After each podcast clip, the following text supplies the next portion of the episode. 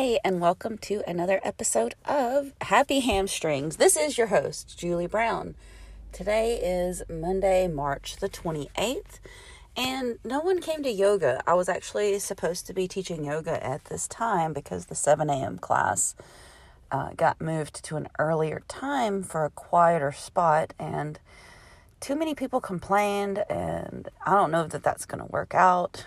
so, Anyway, here I am. Instead of teaching yoga, I am here with you to give you the updates and all the fun things. The purpose of my podcast is to kind of document my journey of yoga learning and fitness business. I frequently set up for table events because I'm an artist and I make beaded spiders, I make crafts, I do paintings.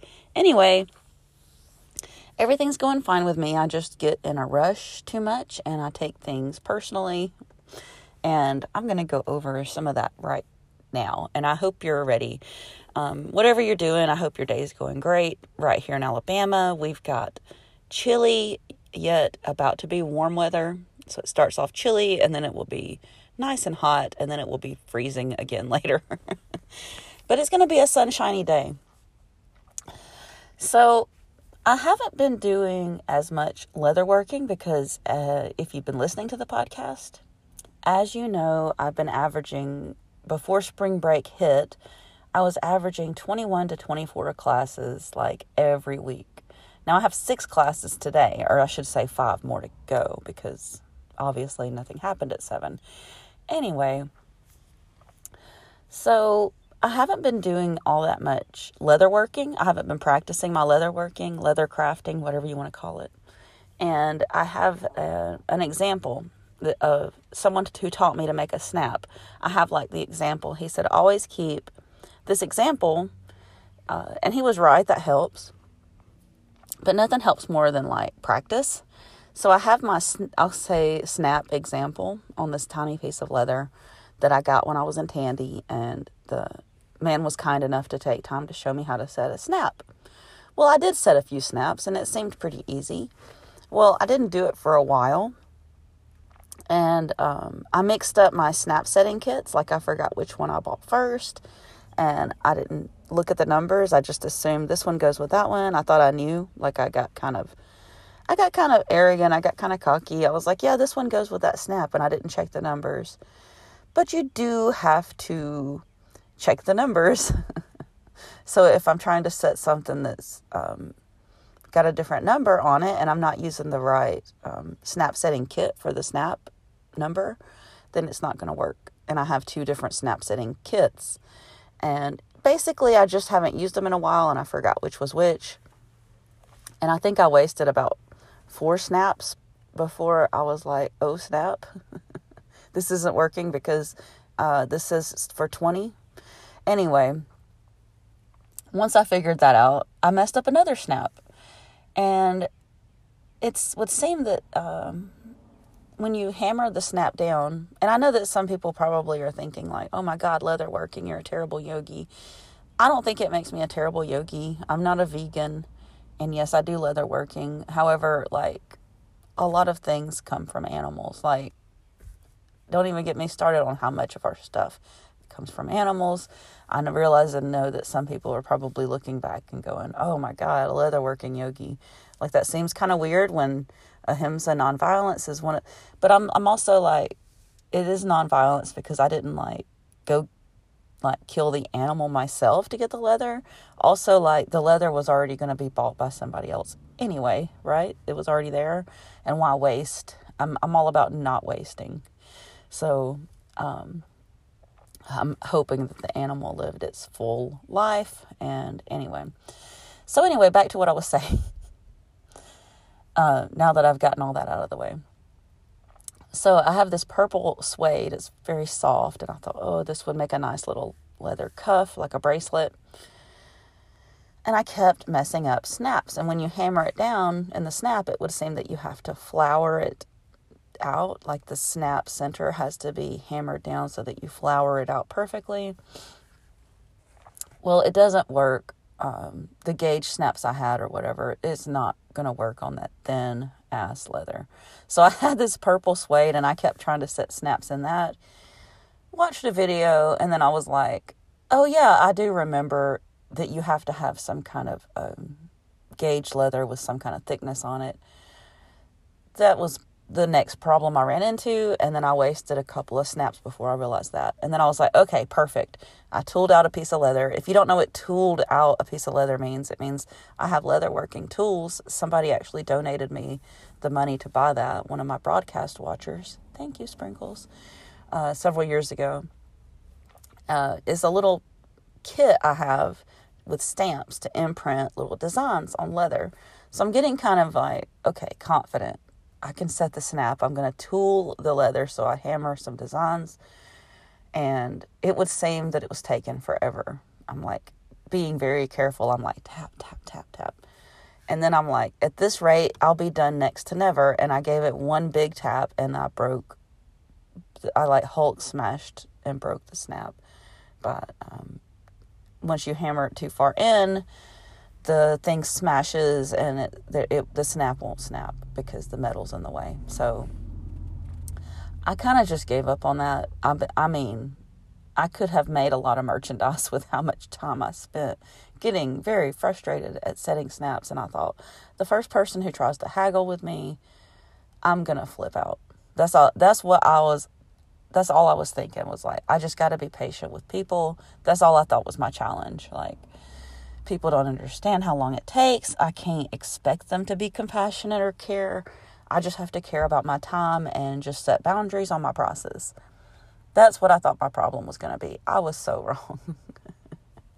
First of all, um, I'm a goofball because the woman who invited me, she wasn't from spinning at all. It was somebody who came to my sexy chair dance party. Now, both these women had, I started messaging the wrong one. Both of them have the same first name both of them have really long hair and they both have like very uh, similar faces. One's taller than the other. But anyway like when i'm not using my reader glasses and i look down and i hit the name you know i'm like just looking at the first name. They're both from fitness classes. One's from spinning. One came from sexy chair dance class. Um, she was like when i said what time should i arrive? she was like i'd say no no earlier than like two. And she said something about the bands go on about three. And I'm like, but your flyer says one, so would I not be late? And she's like, "You're talking about the sunsets? And I was like, what? I'm talking about. and then she, I said, I'm talking about at the, um, and I told her the event, the, the biker bash in Oxford. And she was like, Oh, I don't know. I, w- I guess you would have to contact the venue. And I, I started to say, like, I came really close to saying, But you sent me these dates. Like, I haven't talked to her in months. And I'm thinking, Why would she act like I'm not a vendor? And then I scroll up and it was like Twilight Zone because all the messages she had sent me, or I thought she had sent me, weren't there. And then I said, Oh my God, I'm messaging the wrong person. Same first name, I was like, I'm so sorry. I'm messaging the wrong person. This is my mistake. and she was talking about bands going on, and where I was going, there were going to be bands going on. I mean, I just assumed that I had gotten the right person, and I was messaging her all about this thing. I was even telling her, like, I got them to promote it on the radio. And anyway, so fast forward, I went ahead and messaged the correct person, the real marketing manager and she told me, like, you can get here as early as you want. And y'all know me, I like to be there early, so I got there early. Um, convinced my husband to go and set up with me. It's a good thing I did. I don't think I could have even, I couldn't have set it up alone this time. I have never in my life, never had an outdoor event with so much wind. I opened up the um, the weather app after I'm set up and I'm like, please tell me that this is gonna, you know, something's got to give. It was cold, it was windy, and basically there's like a wind weather advisory notification. It was going to be all day, uh, 15 to 17 miles an hour winds with some gusts that would be, you know, up to 35 maybe in some places. But for most of the time I was there, at the Biker Bash, the winds were about 15 miles an hour. So we put, I took two bags, or I made a bag out of a tablecloth, and I used a bag.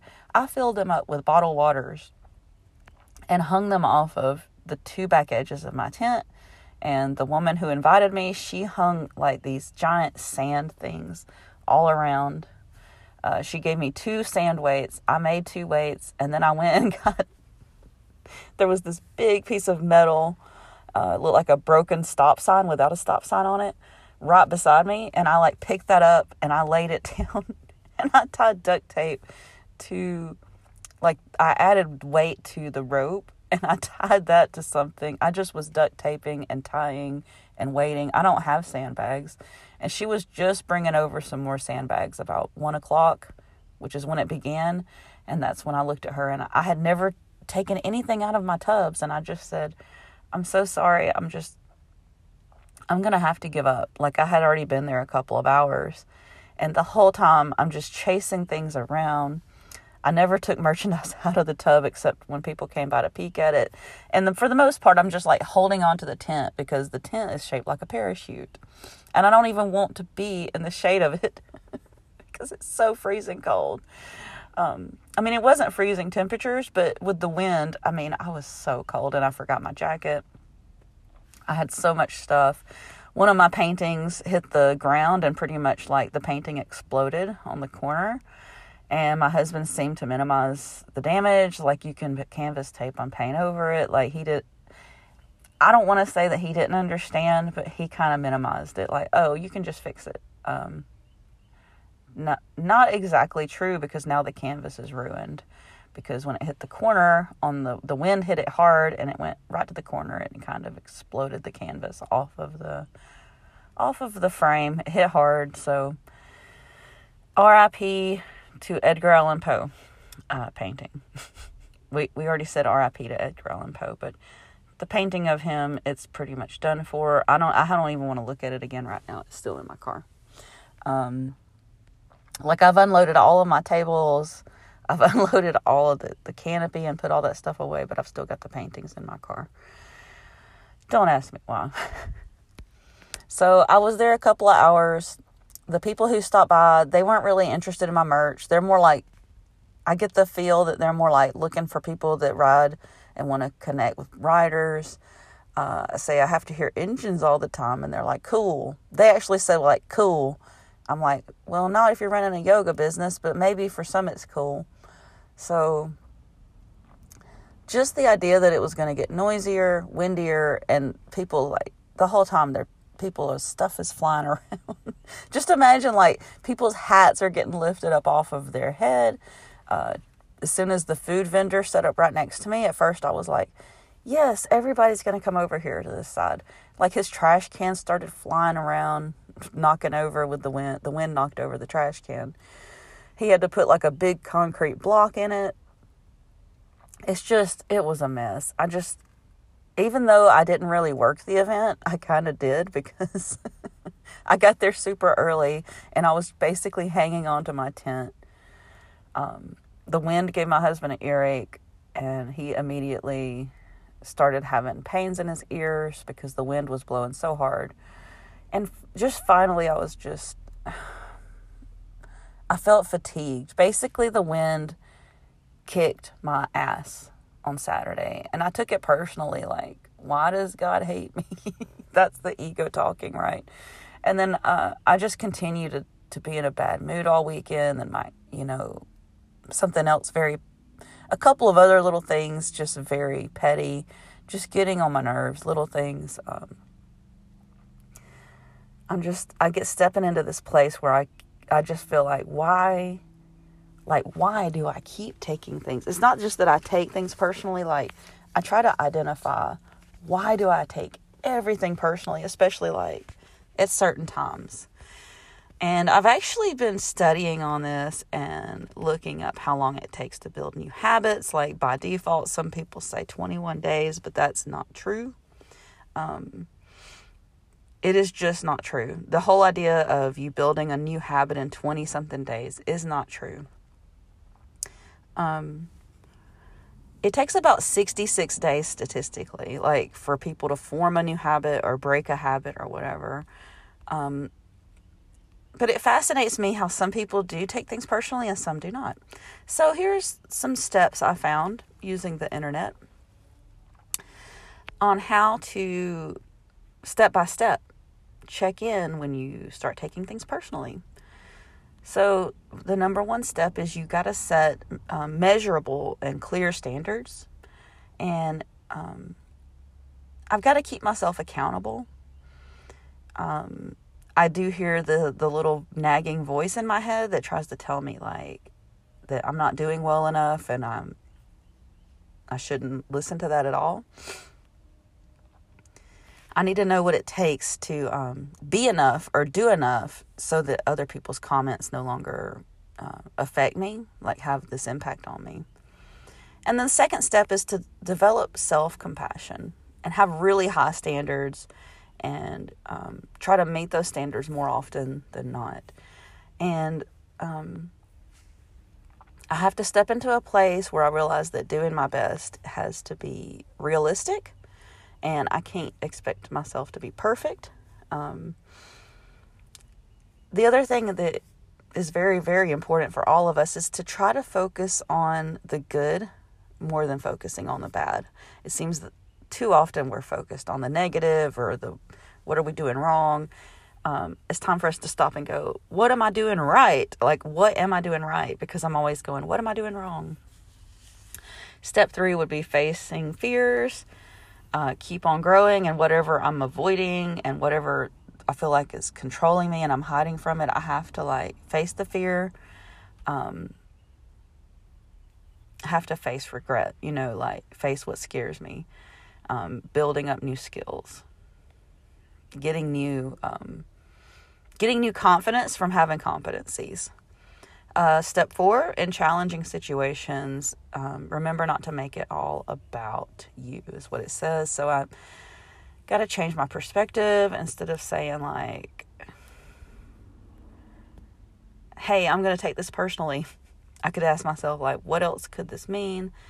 What else needs to happen in order to fix this problem or situation?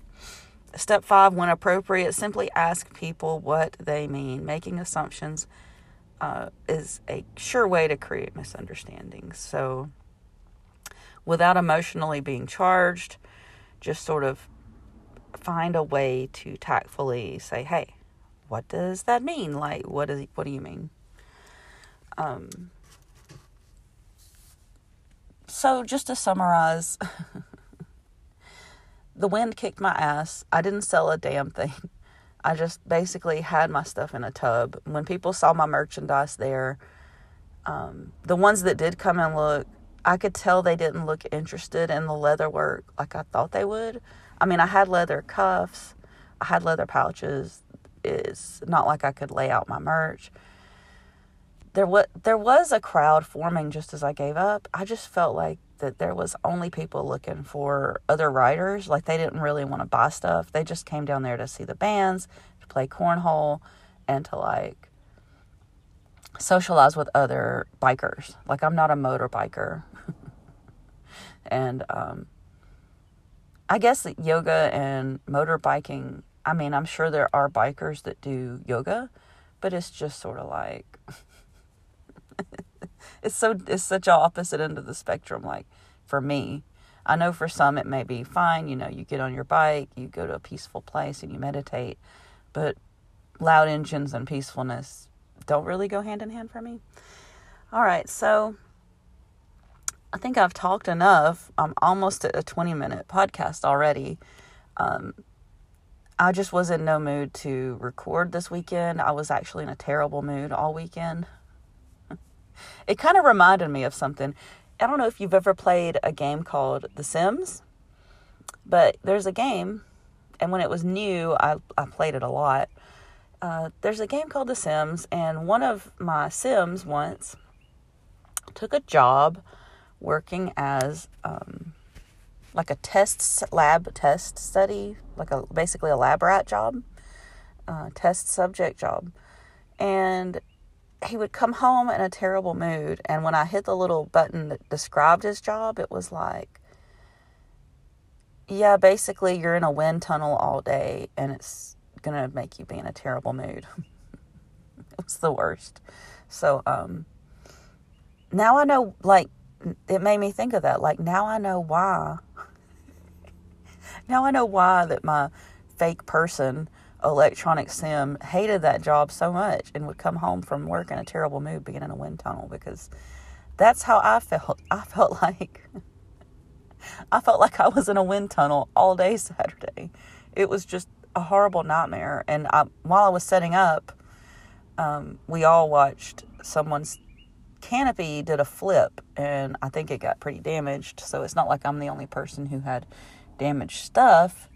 Um, there's probably no way they sold enough merch to make up for a tent broken. It's so expensive to buy these canopies.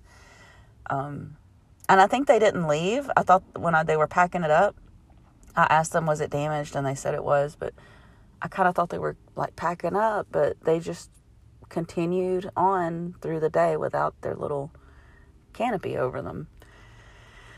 And anyway, so I guess the moral of the story is like if you go to an event where there's like people sitting at tables outside don't try to haggle with those folks. They've been through a lot to get there. they've you don't know how far they've driven. You don't know what they've done to, to you know even get themselves put in that situation. They may have gotten who knows. They may have had to get a babysitter. There's no telling. They may have had to get a loan just to get the gas. By the way, I did finally send the email off where I'm backing way off. As I said, I'm backing way off this summer on my schedule, and it's not and I repeat, it is not because I don't want to work.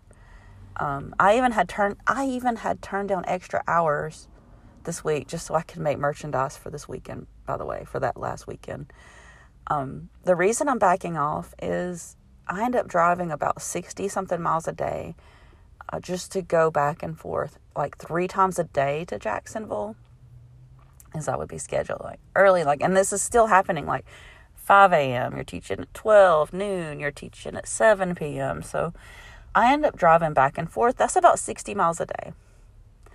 For my tax, on my tax uh, form, I had counted over a 100,000 miles last year. Do you realize how stupid that is of me when I'm not even getting like 30 hours a week, like financially, gas costing what a class is? It doesn't make any sense. So what I'm trying to do is I'm trying to get things where they're together. So I've turned my turned in my availability to be like lunchtime classes. That way I can go right after I'm at the community center and I'm already there. And um, I'm still going to teach on Friday mornings because even though the classes are small, I don't want to put myself in a situation also where I'm not teaching a yoga class there. Uh, I give at least one option, one opening for a morning class. And the other thing is, I if you're listening and you're like, why did you stop teaching this summer for night yoga? It's not that I wanted to, and if if I can, I will make other offerings. I just cannot afford to drive back and forth and do like 60, 65 miles a day. Not to mention that all of my dinner plans end up getting thrown out the window when I pick up these extra subs teaching later and later. And getting more and more hours is good, but then I end up picking up food to go. And then when I as soon as I pick up food to go, like there went all the money for the extra thing I just did. So I have to look at things in a very reasonable way because I'm an adult and I must act like such and make plans, make a plan for myself, like a survival plan because a hundred thousand miles I mean, some number over, I forgot. I think it was 131,000 miles. It was something ridiculous like that. Now, I did go to the Alabama Safari Park uh, in Montgomery to try to boost up my business, and that event was, it was kind of like a mixed, like a mixtape, a mixed bag, because Saturday was a waste of my time. Sunday, not so much a waste of my time. I did get to visit with family there. So there's that. We had a good time. So anyway, um, thanks a lot for listening and putting up with me and my moodiness. thanks for putting up with the episodes where I complain or I maybe just mull over some things and go over it in my head. Sometimes it really helps me to like lay out my plan and talk about it in detail as much as possible. Um, just sometimes when you say things out loud, it helps. I don't know why. You just sort of like get it out there, get it off your chest, and then you're no longer the volcano about to erupt. Whatever you're doing today and wherever you're at, may you be happy and may you be healed. And may we together accept that peacefulness is indeed our true nature. I'll be back, and thanks again. Namaste.